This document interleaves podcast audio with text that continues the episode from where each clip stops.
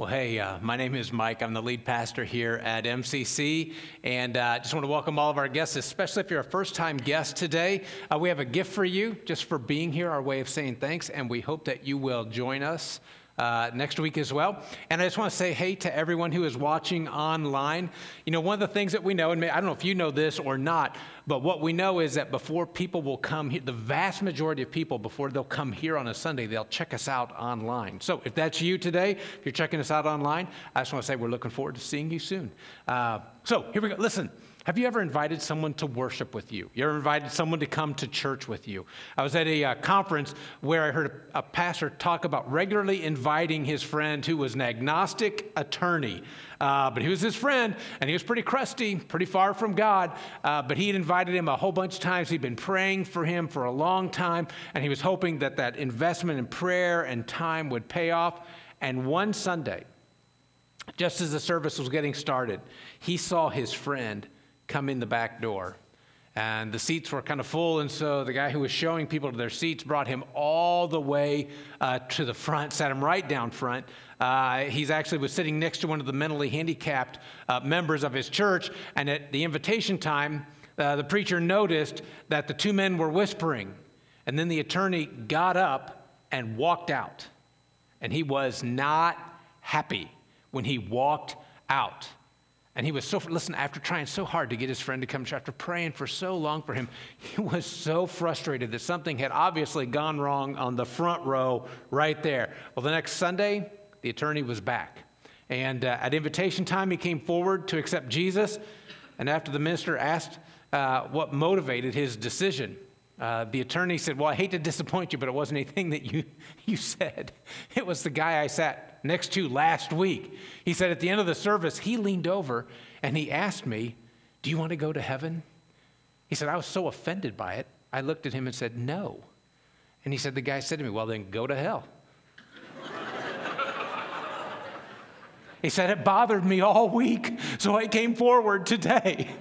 Listen, I just, I tell you that because as Christians, as Christians, we're supposed to impact people who are far from, who are saying no to God. We're supposed to be impacting them. I just, I'm not sure I recommend that guy's, you know, his approach to that. But if you're new here to MCC, it's why we say we exist. We say we exist to help people begin and build. As a matter of fact, that's on your notes because I want to make sure everybody here gets it. It's why we're here to help people begin and build, grow that relationship uh, with, with Jesus. And there is something, I want to tell you that there's something that you, you already have this thing that I'm about to talk about. You have this thing that very naturally helps other people make a decision uh, about Jesus. And Peter talks about it at the end of the New Testament. He says, Be ready to speak up and tell anyone who asks why you're living the way you are. So when someone watches you and they go, What? I don't, tell me what this is all about. When you tell them that, always say it with the utmost uh, courtesy. So, the last couple of weeks, in case this is your first Sunday, uh, the last couple of weeks, we've been talking about, we're in this series called Rooted, and we're talking about those things that are part of our life that help our faith grow. So, the roots of our faith, what are the habits that we need to have to help us grow in our faith? And we've looked at the first week, we talked about spending time with God and how that helps us on a day to day basis. We, our roots just grow strong. Last week, talked about uh, spending time with other Jesus followers because their faith can uh, uh, impact our faith today, and this may surprise you, at least some of us, but I don't know if you looked at the top of the paper, sharing my story. Sharing my story is one of those habits that there's something about my sharing what my story is that helps my faith grow, but it also does something else. When I share my story, it helps other people make a decision about who Jesus is going to be in their life. And that's what, by the way, it's why Peter wrote what he did. So here's what I want to make sure you get today. It's at the top of your notes as well. The way Jesus has worked in my life, the way Jesus has worked in your life, can inspire hope in someone else's life. When they hear what he has done in my life, how he has changed me, it can inspire hope in them because Jesus has this story that he is writing through your life that he wants others to see so that they can be drawn uh, to Him. Now, some of us here this morning, in the room right now, there, you, have, you find that easy to believe because you've, you've seen it in, in action. You already know. There are others of us who don't believe it at all. I mean, we just don't believe our story is good enough, right? We don't have that, the kind of story that God can use. And others of us, when we hear this idea of sharing our story, scares us to death, right? I mean, there's no way you're talking to anybody about nothing. Uh, and we'll talk about all of that. And we're going to do it uh, from a story about a guy.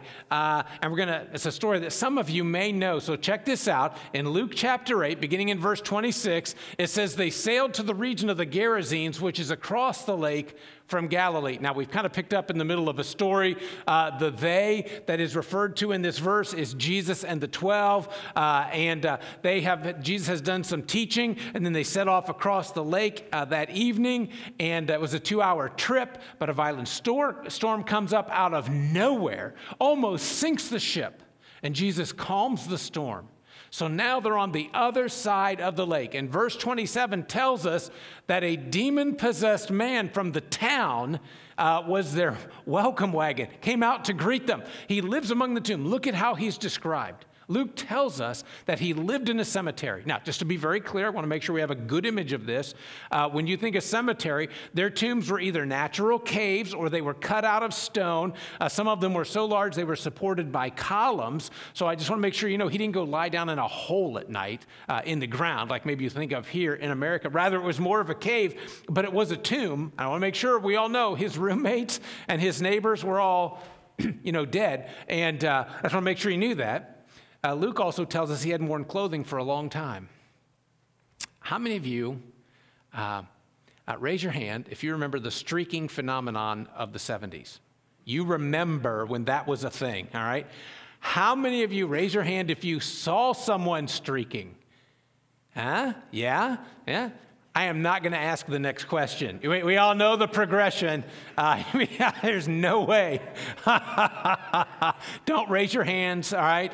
Hey, a few years ago, I was in Philadelphia with a friend of mine, Phil, actually, Phil Denlinger, here at the church. Uh, we were looking at some of the historical sites. We had a meeting later that night, but uh, during the day, we were just checking out some historical sites. And while we're walking down the sidewalk, I noticed this guy uh, who kind of came by us on a bicycle. He wasn't wearing a shirt, which, you know, isn't that unusual. Uh, it was hot outside. But then I noticed he also didn't have on any pants.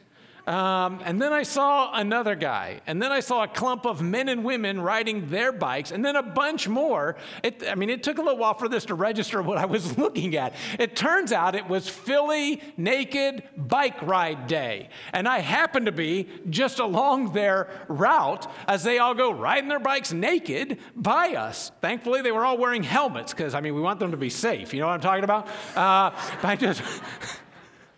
That and a smile. Uh, but I got to tell you, that was weird.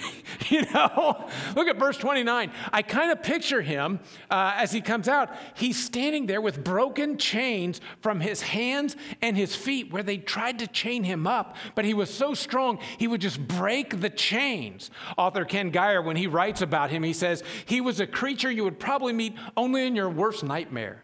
He writes, like a rabid animal, he lived on the outer fringe of humanity. There were no houses in Palestine for men like him. There are no hospitals, no asylums. Like a jackal, he's left to roam in a no man's land on the eastern shore of the Sea of Galilee. His hair is matted in filth, tangled. His body is scarred wide around the wrists and ankles where manacles once tried to restrain him. His haggard body is gashed with the self inflicting punishment of stones. His life was one of wretchedness and misery, and we don't know when, but at some point, he gave ground to the devil. And then he gave an opening, and a crowd of demons moved in and took over his life. In verse 28, when Jesus lands, he runs to him and he cried out. He shouted. I don't know if you can imagine, he shouted at the top of his voice, What do you want with me, Jesus, Son of the Most High God? I beg you, don't torture me. And the next verse tells us that Jesus looked at him and asked him, What's your name? Look at his response Legion, because many demons had gone into him. Two notes of interest, I think, at least I find them interesting. I want to point them out. So, the, all the Gospels tell the story of this man. And when Mark tells this story in his Gospel, when he speaks, when you're reading this story in the Gospel of Mark, the verb tenses go from singular to plural six times. Even in our verses, verses 30 and 31, it suggests that sometimes he is speaking, the man is speaking, and at other times, the demons are speaking. And in verse 32, they beg Jesus to send them into a herd of pigs that are feeding on a nearby hill, and he gives them permission. Verse 33 says, When the demons came out of the man, they went into the pigs, and the whole herd rushed down the steep bank into the lake and was drowned, which is kind of the second point of interest. Uh, I think, at any rate, a Roman legion consists of 6,000 foot soldiers. There are many scholars who take this to mean that as many as 6,000 demons had taken residence in this man. There were enough. That, so when Mark tells this story, he gives us this detail that there were 2,000, not just a herd of pigs, 2,000 pigs on the hillside. So many demons were in this man that they went into these pigs. 2,000 of them went insane. Now, there's a whole lot to this story, but I want to take you right to the very end. The people who were herding the pigs, the ones who were out there watching, tending the pigs, they went into town, they narked Jesus out, right? And the people came out from the town, and when they saw no pigs, and then they saw Legion sitting at Jesus' feet, feet, and he was dressed and in his right mind, right? So here's this guy who's absolutely bananas. He's sitting at Jesus' feet, dressed in his right mind. Their response in verse 37 is they ask him, they ask Jesus uh, to leave because they were overcome with fear. They're scared out of their mind. They're scared silly. So he gets in the boat and he leaves, which kind of sounds like the end of the story, by the way. And maybe if you've heard the story, that's kind of where it ended. But look at how it continues. The man from whom the demons had gone out begged to go with him, begged to go with Jesus. But Jesus sent him away, saying, Return home and tell how much God has done for you. So the man went away and told all over town how much Jesus had done for him. There is a ton, there's a ton there. But here's what I want to make sure that you see. In verse 38, Jesus is getting in the boat, and this guy's response. Think about his response. He, he didn't say, Listen, if if you have an extra seat in the boat, I was wondering what you would think if maybe that's not what he did. I'm not even sure he was polite about it. We're told he begged. He be- I looked the word beg up in a thesaurus, and words like beseech and implore and, and plead and nag were all there. I mean, can you imagine how desperate this man is if he could just get in that boat with Jesus, if he could just go away with him and leave the past behind? That would be the answer to all of his pain and all of his disgrace. At least that's what he's thinking. And when he asks it, when he begs, when he pleads with Jesus, please let me just get this behind me, Jesus looks at him and says, No. No, there's something else I want you to do. The best thing the ex demoniac could do would be go back to his family and friends and tell all of them what God had done for him. Listen, who's better equipped than this man to convince people of God's power to change lives? And so I think what Jesus said to him, I think he would say to us, and here's the first one, it's on your notes, because I want to make sure you get this. I need to be able to tell my story. I need to be able to tell mine. You need to be able to tell yours. Go home to your family and your friends and tell them how much the Lord has done for you.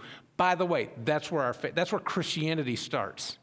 It starts with those who know you the best. It's the people who have seen you with no patience. Now, your patience is growing. It's the people who have seen the alcohol abuse and now they see sober and in their right mind.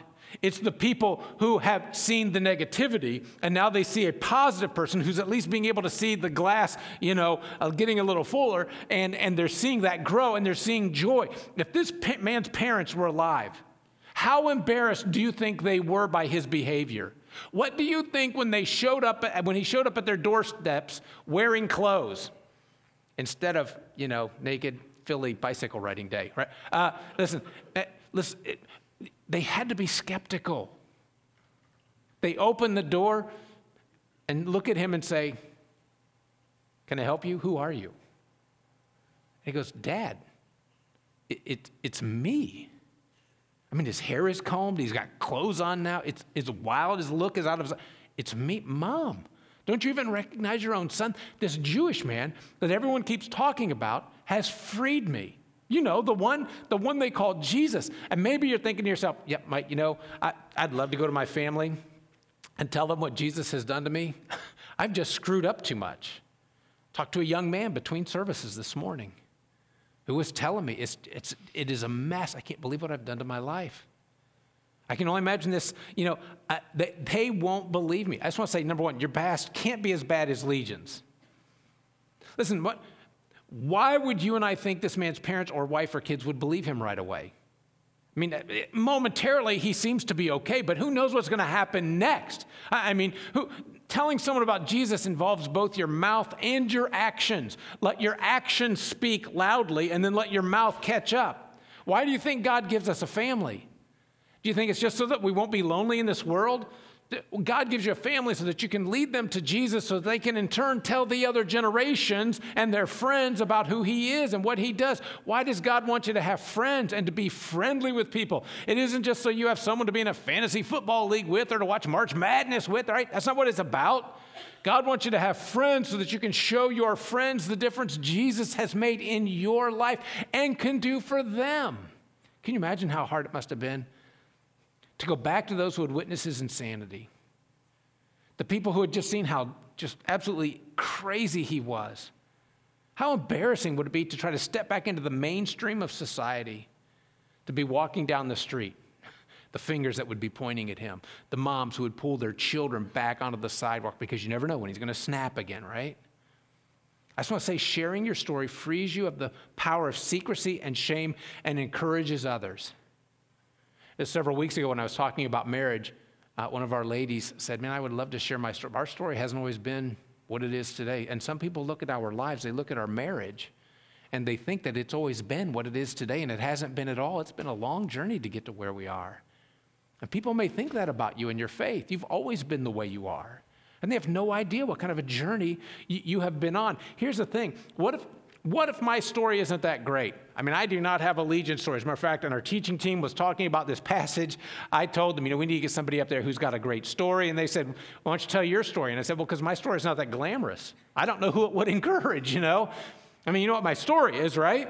My mom was baptized two months before I was born.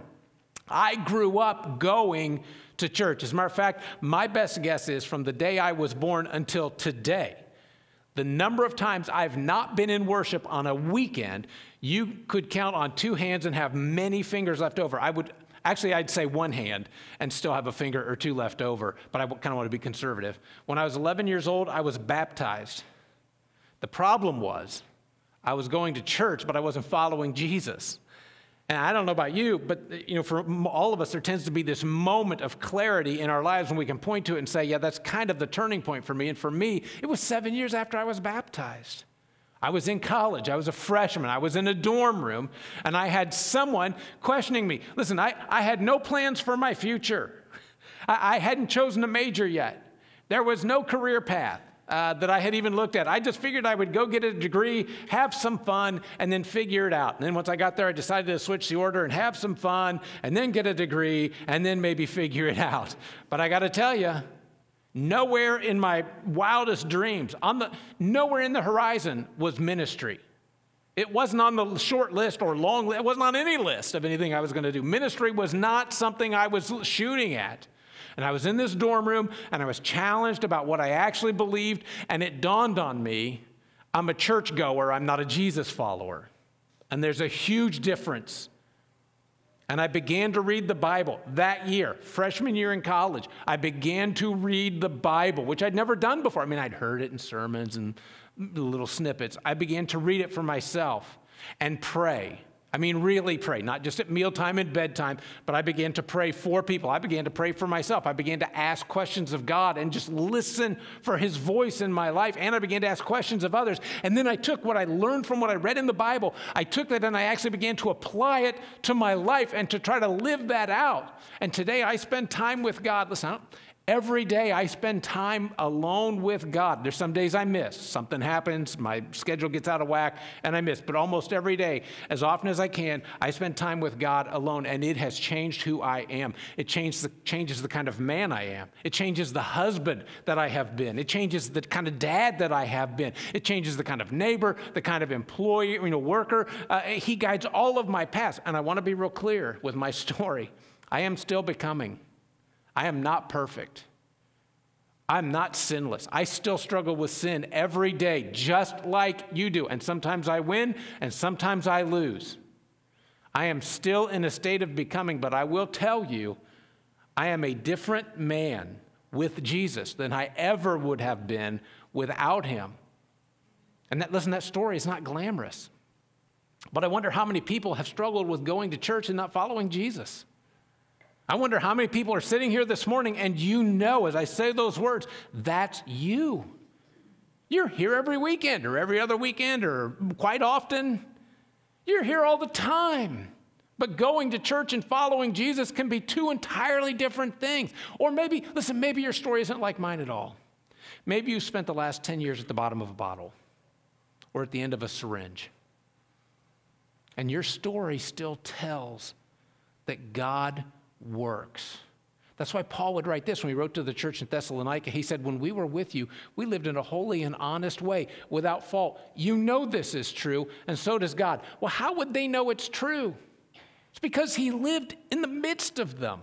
He was right, that they were all around him all the time. Listen, you can fake it for an hour, you can fake it for a day. You can't fake it over years. People see who you really are. And that your story, when you live that out in front of them, that you're following Jesus, it makes it believable, especially when you tell this other story, because there's a second story we need to be able to tell, and it's God's story. So I need to be able to tell my story, and I need to be able to tell God's story. And can I tell you right now, I just want to make sure you hear this, it doesn't matter how you tell it. What matters is that you tell it. But I keep showing you this one way to show it so that when your friend notices your life and asks, How did you get there? How did you get that attitude? Why do you treat your wife or your husband that way or your children? And is it possible that I can be like you are? You can tell them, Of course you can. God has always wanted you to be in relationship with Him. It goes all the way back to the very beginning. I mean, it's the story of God and us. He created Garden of Eden, Genesis chapter 1, Garden of Eden. God created us to be in relationship with Him. It's always been that way since the very beginning, but something happened in that first story, very right out of the chute, the beginning of human history. Adam and Eve sinned, separated them from God. And we look at that and we, we, we, we look at their story and we know that our problem with God isn't that Adam and Eve sinned. My problem with God is that I sin. Your problem with God is that you sin. And so that causes this separation between us and God. And we know instinctively it's not, God didn't do anything wrong, we did. It's what we said. It's the way we treat people. It's the way we don't treat people. It's, you know, and so we try to do things. If I can just balance the scales, if I can be a little more good than I am bad, that will help. And so we keep trying to do good things to get in good with God. And we know we keep coming up short. We can't be good enough. We're not good enough on our own. And we know we need to take care of this because if this goes beyond our lifetime and follows us after our death, this separation from God is called hell. As a matter of fact, that is what hell is. Hell is a total separation from God. And we may be in bad places here on earth, but God is still here. Hell is the absolute absence of God. There is no presence of God in hell. And so we know we need to not allow that to happen.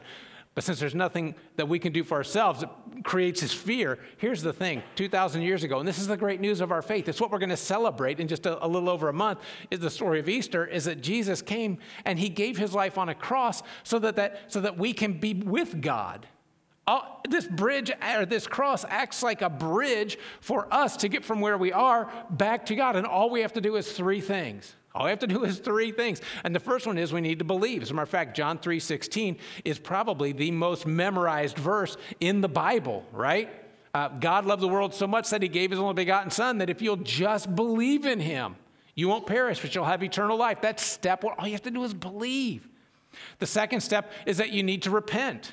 And repent is just a Bible word that means you tell the truth to God. Tell the truth about what's going on in your life. God, these are the things I struggle with. This is where I have failed. I know that you this is this stands in opposition. I've made these decisions that are in opposition to you. I know that.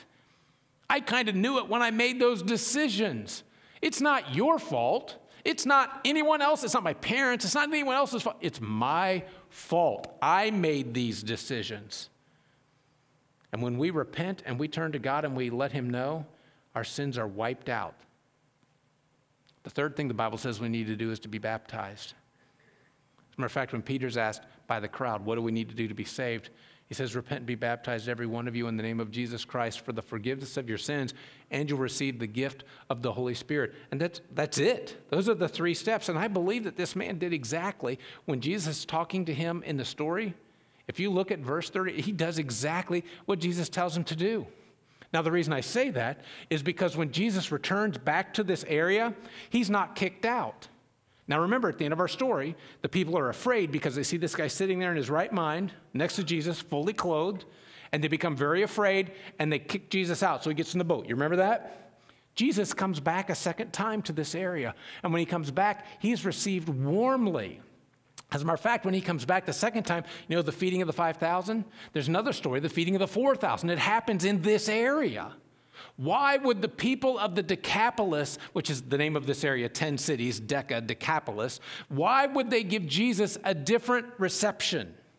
Well, the Bible doesn't say. But I suspect it has a lot to do with this guy who used to be a lunatic, who had an encounter with Jesus and couldn't stop talking about it. As a matter of fact, commentaries also point out that after the time of Jesus, after Jesus ascended back to heaven, there were strong, thriving, healthy Christian communities in every one of those 10 cities, all because a guy who was embarrassed to death by his past and begged Jesus, just let me get out of here. Please, let me just run from my story. And Jesus said, No, there's something else you need to do. And he did it. He returned home and told how much God had done for him. Can I tell you, people already know what kind of life you're living. They are watching you. Your next door neighbors, people you work with, drop your kids off at school, they all, and you need to understand this. If you've made a commitment to Jesus, I don't care who you are, they're watching you. My neighbors are watching me. I don't tell any. I was on a plane this past week and I was sitting in the middle of this couple. She likes the window, he likes the aisle, so the window, seat between them is empty. I'm sitting between them. I was really hoping to read. I got to talk for two and a half hours. And uh, as we're talking, the lady, I never say anything. I never tell anyone what I do for a living. And this, the lady says, I perceive that you are a pastor. I said, Yeah. Listen, I don't know how my neighbors know what I do for a living. Maybe it's the neon cross on our roof. Maybe it's the lighted high halo I wear around the neighborhood. I don't know what it is. But you need to know your neighbors know where you are. That If you think you leave your house about the same time every weekend and go somewhere and come back about the same time and you're not carrying groceries, if you think that they don't know where you've been, you're the only one being fooled this morning. They know where you've been. And if you're really living out your faith, at some point they're going to want to know what makes you tick. Why do you do these things that you do? Why do you think this way? Why do you see the world this way? Which takes us to that prayer at the bottom of your notes. I love this prayer. Lord, don't let me be just a sign, but a fork in the road. That when people come to me, they have to go one way or the other. They can't just go by me. When they get to my life, they have to decide which way they're going to go. Listen, that takes us to our time of communion. Because we're about to, this, this, this decision, this time of next step. Our communion is a time of confirming and affirming that about I need to be able to tell my story. And all your by the way, your story is just here's who I was before Jesus became real in my life, whether you went to church or not. Here's what it was like before Jesus became real, here's where Jesus came into my life, how it happened, and here's what I've been like ever since, and where, what I'm trying to become like. That's all that is. And so, in the middle of your story is God's story, because His story is the same. His story is the same. All of our stories are different. His story is the same. He sent His Son to die for us. And it's at the communion time that these two stories intersect. We have this divine intersection in our lives where we met Jesus and he changed us and began to write a new story. And I hope that every time we take the emblems that remind us of Jesus' body and his blood that was given for our sins, that you're reminded of that. There's this intersection in your story and that you're encouraged that your story can help someone ask God to rewrite theirs just like He rewrote yours. Let's go to Him in prayer. God, we do pray for this time now. That as we come before you and this time where we take these emblems and we hold them in our hands for, the, for a moment, God, may they not pass so quickly that we, that we don't think. May we not take them without realizing what they remind us of.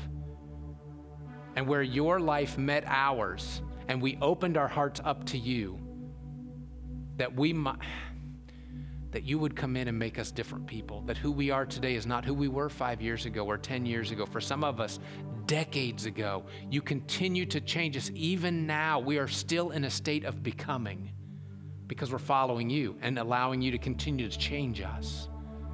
So, God, may this moment remind us of that.